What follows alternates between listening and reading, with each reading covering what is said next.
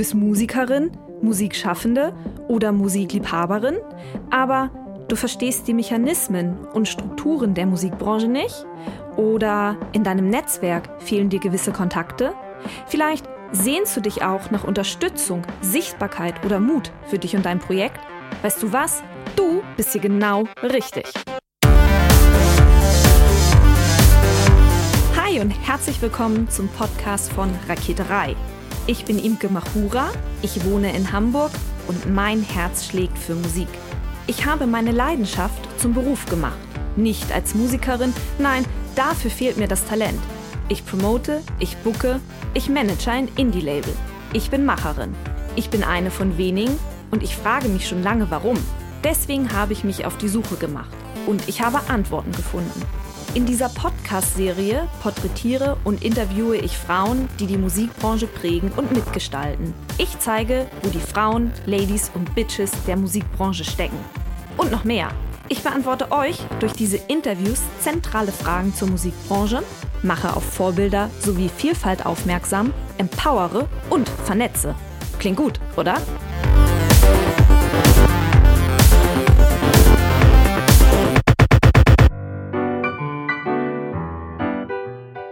Steffi Böhnke alias Fräulein Frei ist mit ihren beiden Geschwistern in Mecklenburg aufgewachsen. Meine Eltern waren beide beruflich in der Pferdezucht tätig. Mein Vater war Bereiter. Musik spielte eigentlich nur insofern eine Rolle, dass immer das Radio lief. Sie hat zwar im Schulchor gesungen, aber aufgrund der strukturellen Gegebenheiten der Umgebung gab es weit und breit keine Möglichkeit, eine Musikschule zu besuchen. Sängerin gespielt, auf dem Dachboden mit Freunden, Sachen nachgesungen, die ich im Radio gehört habe oder auf Platte und irgendwann mit 17 habe ich von einem Kumpel seine ausrangierte Gitarre geschenkt bekommen. Sie brachte sich das Spielen bei und lernte sich selbst beim Singen zu begleiten. Nach dem Abitur zog sie zunächst nach Rostock, um Erziehungswissenschaft zu studieren. Mit dem Abschluss in der Tasche ging es weiter nach Paderborn. An ein Musikstudium dachte sie nicht. Kam in meiner, meiner Welt erstmal so nicht vor. Ich wusste, dass ich es liebe zu singen und dass ich es liebe, Musik zu machen, aber das war gar keine Option in meiner Familie, weil sowas gab es noch gar nicht. Nach einigen Jahren Leben und Arbeiten in Nordrhein-Westfalen kam sie über Umwege schließlich nach Hamburg. Steffi wollte wieder mehr Musik machen. Also habe ich mir erstmal in Hamburg einen Musiker gesucht. Da fragt man sich erstmal, okay, wie finde ich die dann, wenn ich hier keinen Schwein kenne? Sie studierte die Anzeigen auf der Online-Plattform Bandnet und landete schließlich in einer Rockband. Naja, Musik ist immer wichtiger geworden und der Job immer unwichtiger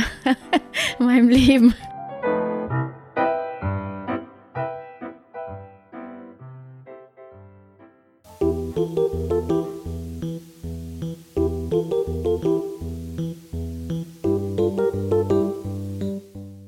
Steffi Böhnke alias Fräulein Frei ist lebenslustig und zielstrebig. Sie arbeitet vier Tage die Woche in der Verwaltung und die restliche Zeit steht sie auf der Bühne. Im vergangenen Jahr gründete sie im Alleingang ihr eigenes Musiklabel und veröffentlichte ihr Debütalbum Hallo Leben. Steffi ist da, wo sie immer hin wollte. Einfach war der Weg nicht, vor allem dann, wenn man plötzlich eine erste eigene CD finanzieren möchte. Sie stieß eine Crowdfunding-Kampagne los. Problemlos verlief diese aber nicht.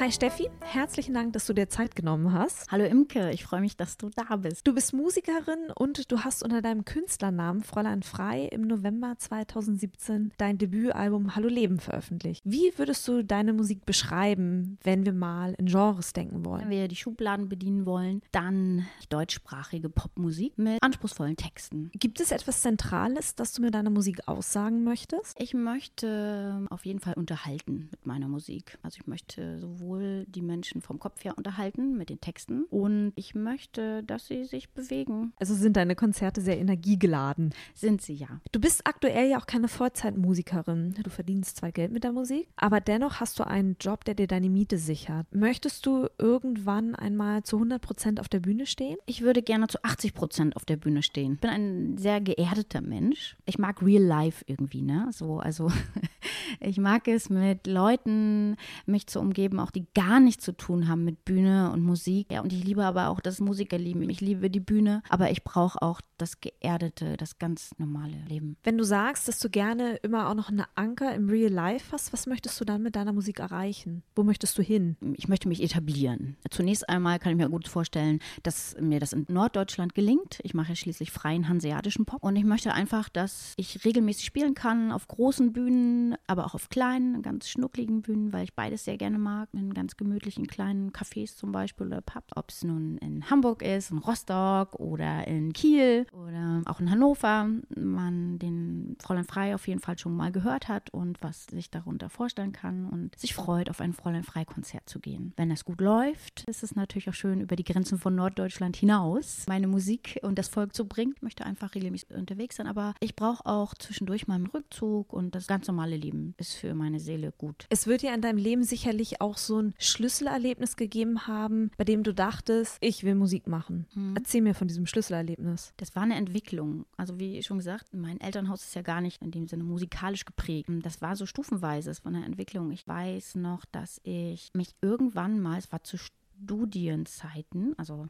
um die 20 oder 19 war ich, da habe ich irgendwann mal laut ein Lied mitgesungen und auf einmal habe ich Gänsehaut gekriegt, also von meiner eigenen Stimme. Da dachte ich, oh Gott, das klang ja echt gut. Das war irgendwie ein Ton, den ich noch nie rausgebracht habe und das hat mich völlig überrascht. Und dann dachte ich, okay, da geht ja noch was. Also ich habe zu der Zeit mich begleitet auf der Gitarre, aber das war ein Moment, den ich noch erinnere, weil ich mich selber überrascht habe. Und dann gab es einen zweiten ganz wichtigen Moment. Anfang 20 habe ich meine erste Band gehabt und dann bin ich hin zum Vorsingen und dann haben die angefangen zu spielen und ich hatte am ganzen Körper Gänsehaut und ich war ganz aufgeregt und ich wusste in dem Moment, ich bin hier genau richtig. Ich will hier sein und nirgendwo anders. Und ich möchte das nie wieder gehen lassen. Das war eigentlich das Schlüsselerlebnis, wo ich dachte, Live-Musik, ja, Band, ich, ich muss das machen. Und dann gab es einen dritten Moment, der für mich dann der entscheidende war. Das war, wie soll ich sagen, der Moment der Erleuchtung für mich. Ich habe immer überlegt, oh, das war schon in Hamburg. Was kann ich denn tun? Ich will äh, Musikerin sein, aber ich habe kein Studium absolviert. Ich kann jetzt auch nicht irgendwie mit Mitte 30 so eine Ausbildung anfangen. Das kostet alles Geld. Wovon soll ich leben? Wie soll ich das machen? Und natürlich, wenn ich fertig bin, hat ja auch niemand nur auf mich gewartet. Ne? So, wie mache ich denn das? Und ich habe immer hin und her überlegt. Und dann hatte ich die Erleuchtung eines Tages im Büro.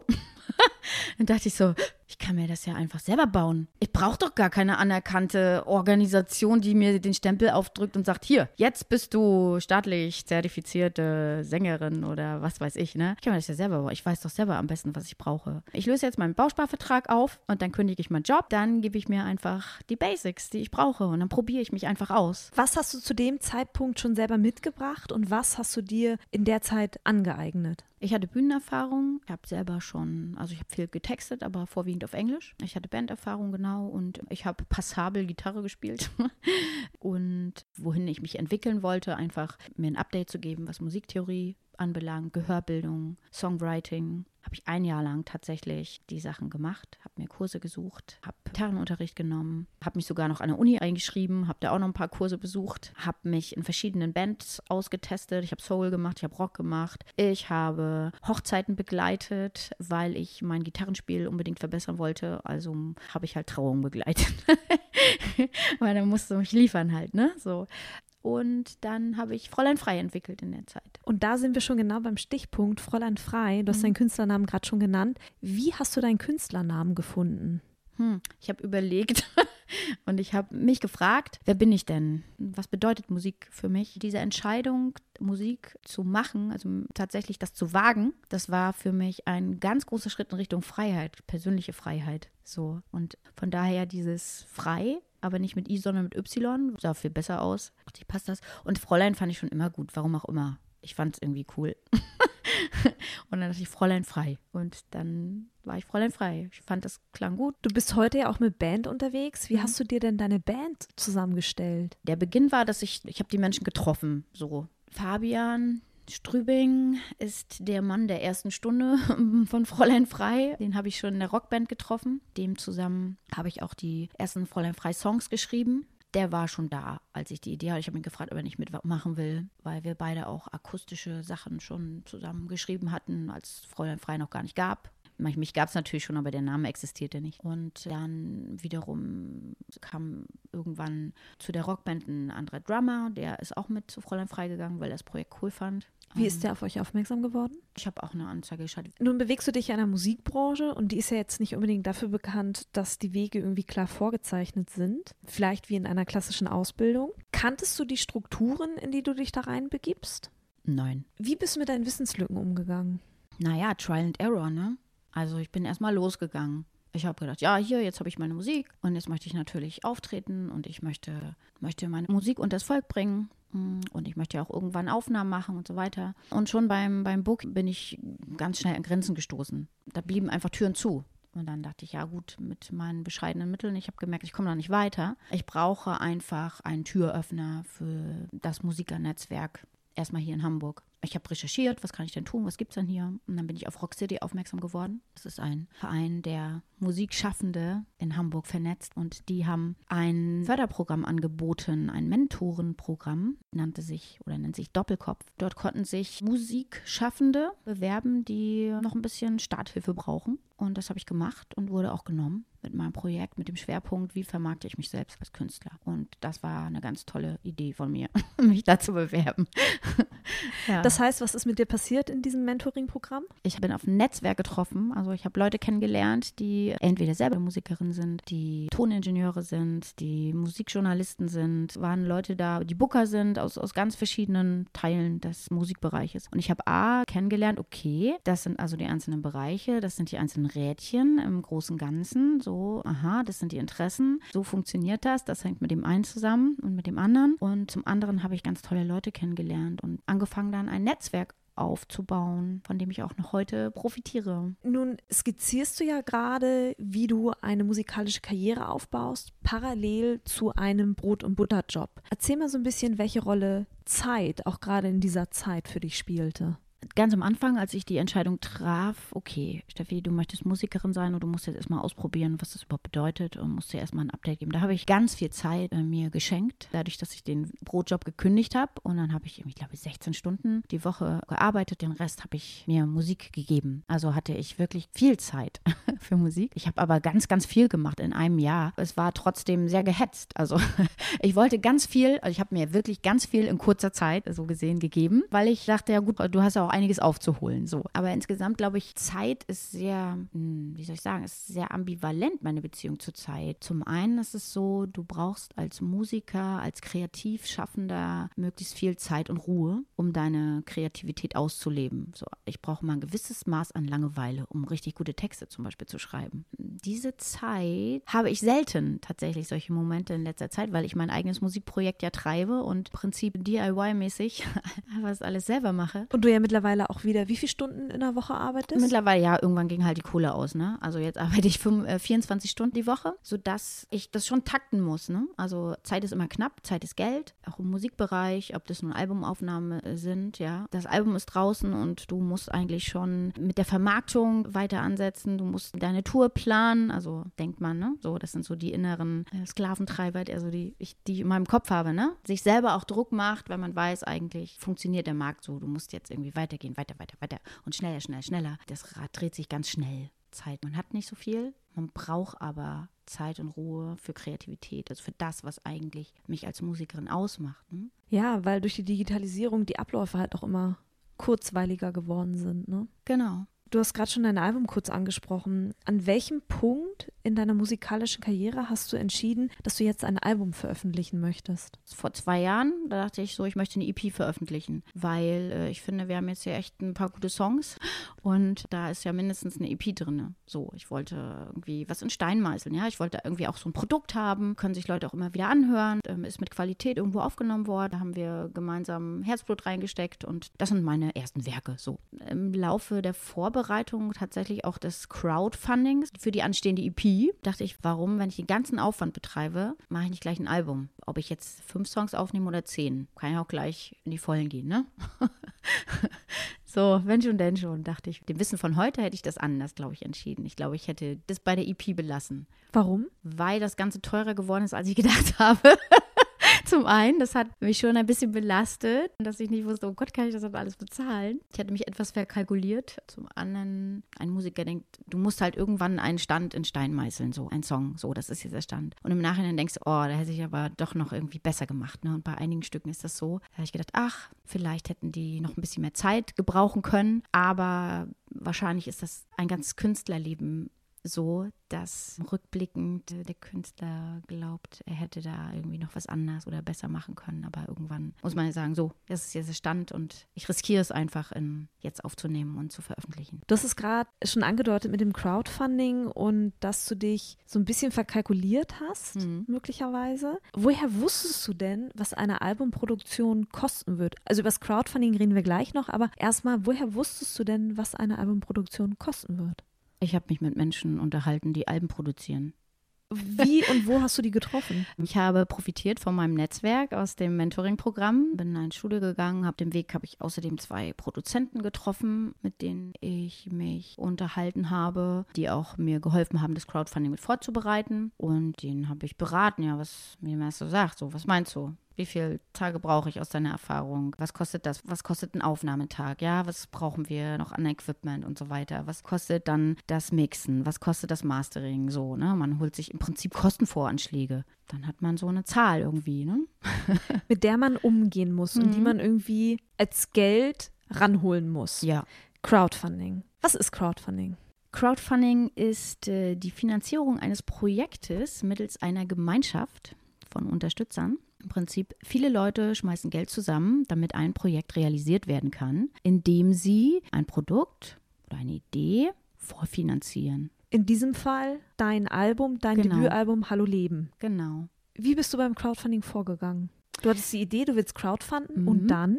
Ja, ich hatte die Idee, ich will crowdfunden, weil ich das Geld, was man brauchte für ein Album, also schon alleine für die EP und auch für das Album nicht hatte, also nicht alleine hatte. Ich hatte zwar Ersparnisse, hatte längst nicht gereicht, also habe ich mich natürlich erstmal informiert, wie geht sowas, wo macht man das am besten und habe natürlich auch geschaut, die Leute, die das Ganze unterstützen möchten, was brauchen die an Informationen, was wollen die sehen? Das Auge ist ja mit, ja, also das heißt, ich habe die Webseite abgedatet, ich habe eine schöne Webseite gemacht mit Fotos, neue Texte geschrieben, Demoaufnahmen gemacht und habe erstmal die Webseite und mein Facebook-Profil auf den neuesten Stand gebracht. Also habe das erstmal alles hübsch gemacht, weil das sollte ja auch professionell wirken. Das war so mein Anspruch, so wirken, dass ich mir wirklich Gedanken gemacht habe und dass es etwas ist, was so Hand und Fuß hat. Und das war das Erste. Und dann habe ich erstmal mir angeschaut, was ist denn meine Zielgruppe, wen, auf wen könnte ich denn zählen? Habe so überschlagen, wen kenne ich? Familie, Freunde natürlich, mein ganzer Bekanntenkreis, Leute, die Fräulein Frei schon gehört haben und auch Kontakte, die ich zum Beispiel über meinen Brotjob habe, habe ich auch genutzt. Überschlagen, wie viele Leute kommen da ungefähr zusammen und könnte das hinkommen. Habe ich halt geschätzt, die Kosten geschätzt. Ne? Und Aber woher wusstest du, dass du dich auf diese, ich will sie mal Fanbase bezeichnen, verlassen kannst? Das wusste ich nicht. Das habe ich gehofft. Also ich wusste auf jeden Fall, mit bestimmten Leuten wusste ich, kann ich rechnen. Das sind Familie, Freunde. Und ich hatte so ein, zwei Kontakte an der Hand, wo ich dachte, okay, die können auch ein bisschen mehr reinbuttern. Und ich habe halt überlegt, wie viele Leute brauche ich mindestens. Und ich habe mir so eine Minimumschwelle ausgemacht und habe gedacht, okay, könnte zur Not noch was reinschießen, selber. So, ich hatte so eine wie so eine, so eine Kalkulation aufgemacht. Das war auch ein gewisses Risiko dabei. Es war eine Kalkulation ins Blaue, oder? Mit einem, wie soll ich sagen, eine gewisse Fallhöhe hatte ich eingezogen, ne? oder wie soll man sagen, also ein, ein Minimum festgesteckt, was ich brauche und wenn ich das nicht erreiche, dann kann ich es vergessen. So, mhm. das war schon klar. Und dann gab es aber im Prinzip noch so ein da war, sage ich mal, so 20 Prozent, 25 Prozent, die unsicher waren. Und da musste ich dann alles reinstecken, was nur ging. Wie hast du diese Leute aktiviert bekommen? Ich habe sämtliche Kanäle genutzt, die mir zur Verfügung standen. Angefangen natürlich easy, Facebook, aber da erreicht man vor allen Dingen natürlich Family and Friends. Und natürlich Leute, Fans, die einen geliked haben, aber das waren noch nicht so viele. Dann habe ich natürlich sämtliche Leute, deren Telefonnummer ich hatte. benachrichtigt. Dann hatte ich per Mail, also es gibt ja viele Leute, also einige Leute in meinem Bekanntenkreis oder Umfeld, die haben ja nicht alle Facebook zum Beispiel, die, die wollen das nicht oder die nutzen das einfach nicht. Die habe ich angeschrieben und von dem Projekt erzählt. Dann habe ich über Xing zum Beispiel, das ist ja eine Business-Plattform, habe ich frühere äh, Kontakte angeschrieben, also die ich auch noch aus meiner Zeit aus Nordrhein-Westfalen kannte zum Beispiel. Hier, guck mal, was ich jetzt mache. Haben die reagiert auf diese ja, Anfragen? haben sie, haben sie. Wie ja. haben die reagiert? Die waren überrascht, ne? So, das ist aber toll. Mensch, super. Ich fördere das. Also nicht alle, ne? Aber Mhm. doch ein Teil. Und dann habe ich auf Konzerten, wenn wir gespielt haben, wenn ich allein oder mit Band gespielt habe, immer darauf aufmerksam gemacht, Leute, da kommt was, Album ist in Arbeit, tragt euch doch bitte in mein Newsletter ein auf der Webseite oder liked mich auf Facebook und ihr erfahrt, wie das weitergeht und ihr könnt auch das Crowdfunding unterstützen, die mir eine CD oder das Album vorbestellt. Also eigentlich ständig den Leuten erzählen, was man vorhat und Kontakte sammeln, um die in die Kommunikation einzubeziehen. Gibt es aus heutiger Sicht, jetzt wo du Crowdfunding halt hinter dir hast und das Ergebnis da ist und auch das Album vor uns liegt, gibt es eine Möglichkeit, aus diesem Bekannten- und Freundeskreiszirkel auszubrechen, um auf sein Crowdfunding aufmerksam zu machen? Mm, Ja, bedingt, ne? Wichtig ist es, Multiplikatoren zu aktivieren, die natürlich erstmal im Freundes- und Bekanntenkreis da sind, die du irgendwie aktivierst, die deine, dein Projekt teilen anderen Leuten davon erzählen. Also ich habe es auch genutzt, wenn ich gespielt habe, wenn ich draußen war, ne? irgendwie äh, Leuten davon zu erzählen auf der Bühne und habe Kontakte gesammelt, die ich dann wiederum in meine Mailings einbezogen habe beispielsweise. Das war mein Weg, also einen Schritt weiter zu gehen. Nun ist das Album im November 2017 auf den Markt gekommen. Wann hast du die Crowdfunding-Kampagne losgetreten? Also von was für Vorläufen reden wir hier? Die Idee für das Crowdfunding hatte ich zwei Jahre vorher. Da war das Projekt aber noch nicht so weit. Ne? Habe ich das Crowdfunding ein Jahr vorbereitet. Was Äh, genau hast du da vorbereitet? Also wir hab, haben über die Website gesagt, gesprochen. Genau, die Webseite. Also ich brauchte jemanden, der mir eine schicke Webseite baut. Ich brauchte jemanden, der die Fotos macht. Ich musste die Texte schreiben. Ich brauchte jemanden, der, bei dem ich erstmal Demoaufnahmen machen kann. Und das hat natürlich ein bisschen Zeit gebraucht, ne? Oder mir zu überlegen, was setze ich denn ein? Was kann ich denn bieten ähm, im Crowdfunding? Und natürlich musste ich auch schon ein bisschen Geld sammeln. Ne? Also das habe ich im Prinzip durch Gigs, Gagen ges gespart. Da hat die Band auch super mitgeholfen. Die haben auf ihre Gagen verzichtet und haben das mit ermöglicht. Und im Grunde wollte ich erstmal auf jeden Fall, ich brauchte eine gute Kalkulation. Ich wollte wissen, was brauche ich. Und musste auch rausfinden, mit wem kann ich das denn überhaupt machen? In welches Studio will ich denn gehen? Ich muss erstmal Marktrecherche hier betreiben. Ne? Mal gucken, was gibt es denn hier in Hamburg und was kann ich mir leisten und was ist realistisch? Ist vielleicht jemand, der mich noch fördern will? Nun gibt es ja beim Crowdfunding auch verschiedene Plattformen, über die man gehen kann,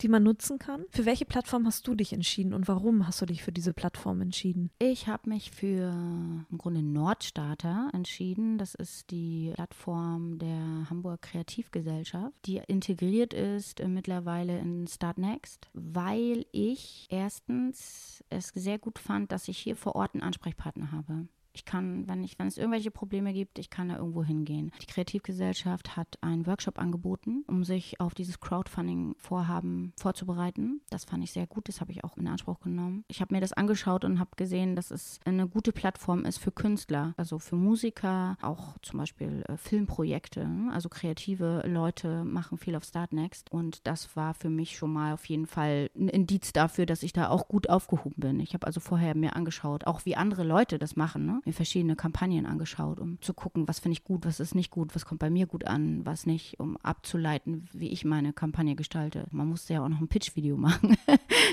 auch so Ding, gehört ja auch mit zur Vorbereitung. Ich höre jetzt schon raus, du hast dich viel selber vorher auch informiert, Mhm. wie man am besten eine Crowdfunding-Kampagne losstößt. Was haben sie denn mit dir im Rahmen des Workshops noch angestellt? Hast du da überhaupt noch was Neues dann gelernt? Ich wusste da schon ganz schön viel. Es war eigentlich nochmal die Verdichtung aller Informationen, ein paar Stunden. Der Austausch mit Leuten, die auch das Crowdfunding vorhatten. Das waren ganz verschiedene Projekte, das war ganz spannend. Und was ich gut fand, jeder sollte in Kürze sein Projekt darstellen, also auch dafür werben. Dann hat man Feedback direkt von den, von den anderen Teilnehmern bekommen. Das war sehr gut. Um nochmal für mich zu, zu prüfen, kann ich das auf den Punkt bringen und kommt das gut rüber? Ist das verständlich und ist das was, auch die Dankeschöns zum Beispiel, die ich mir überlegt habe, die konnte ich da auch checken. Ne, ist das was, was euch interessiert oder was ratet ihr mir? Was würdet ihr erwarten an, an Dankeschöns? Das war gut, sich dahingehend auszutauschen. Gab es da gedanklich, was die Dankeschöns angeht, einen Wandel in deinem Kopf?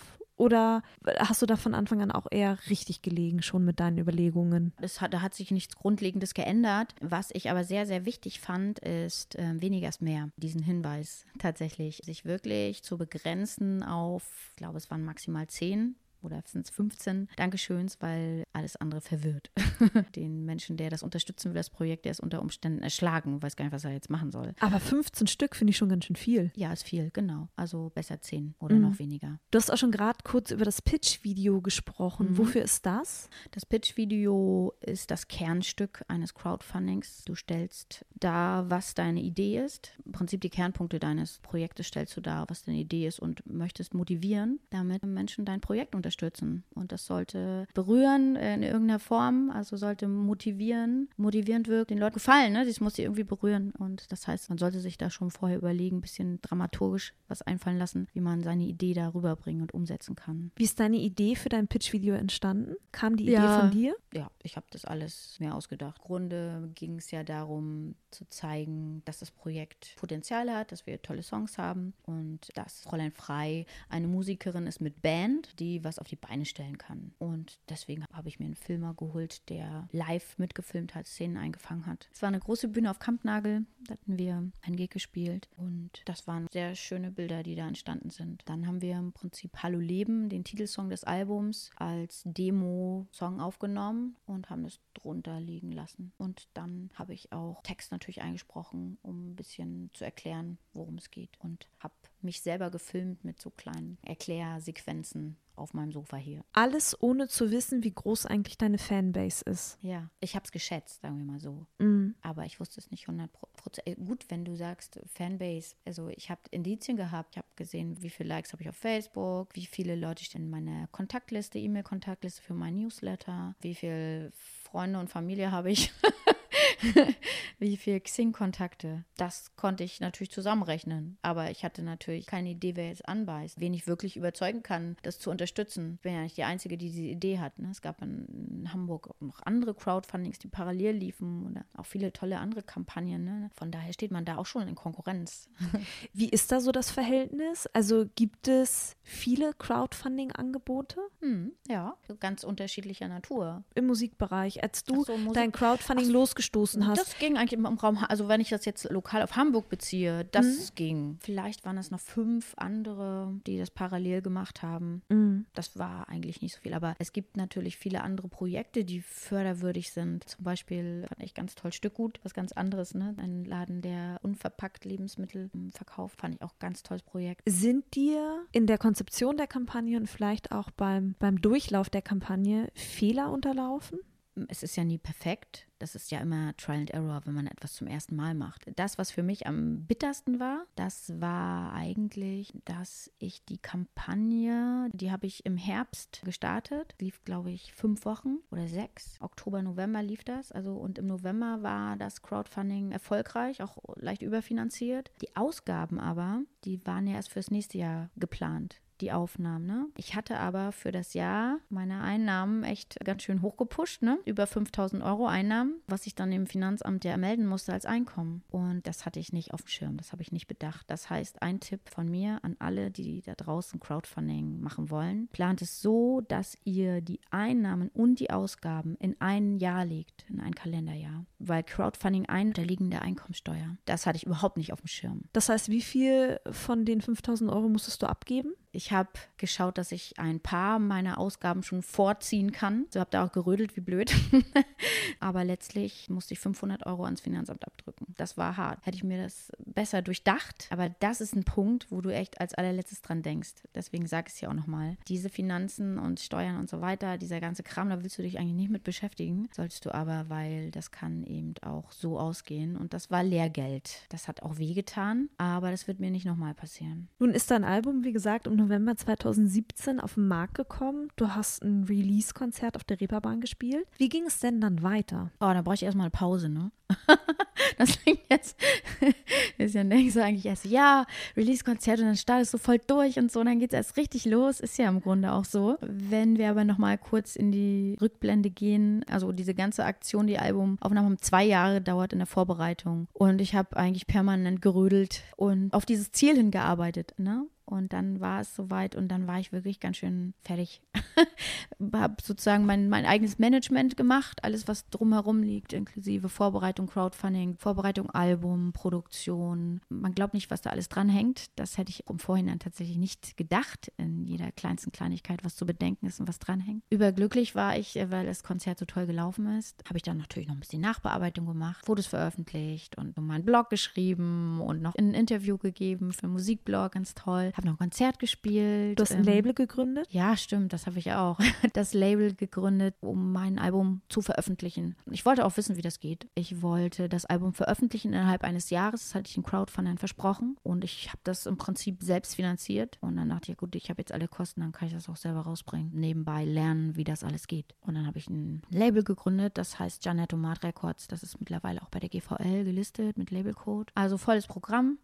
Alles durchgezogen und dann brauchte ich erstmal ein bisschen Urlaub. Fünf Wochen war ich auf dem Land in Mecklenburg, habe erstmal die Seele baumeln lassen bei meinem Opa und den Hunden und den Katzen und dem Feld und dem Wald und das tat sehr gut. Und dann ähm, bin ich so langsam wieder zurückgekehrt hier nach Hamburg und ein bisschen natürlich zwischendurch Booking gemacht, auch schon neue Songs geschrieben äh, mittlerweile mit der Band. Ähm, Konzerttermine stehen an. Das heißt 2018, wie wird es mit Fräulein Frei weitergehen? Fräulein Frei äh, präsentiert jetzt erstmal ihr Album und die Songs auch ein paar neue Songs in diesem Jahr. Es wird weniger turbulent, das ist aber auch gut, weil ich möchte mal wieder kreativ sein. Werde ähm, in verschiedenen Konstellationen, sowohl allein als auch mal im Duo oder im Trio zu sehen sein oder auch mit ganzer Band. Open Air, zum Beispiel Planten und Blumen spielen wir am 1.7., da freue ich mich sehr drauf. So ein paar schöne Sachen kommen da noch. Ich bin gespannt. Es geht weiter mit neuer Kraft. Das war Steffi Böhnke, alias Fräulein Frei. Herzlichen Dank, dass du dir Zeit genommen hast. Sehr gerne, Imke, für dich immer.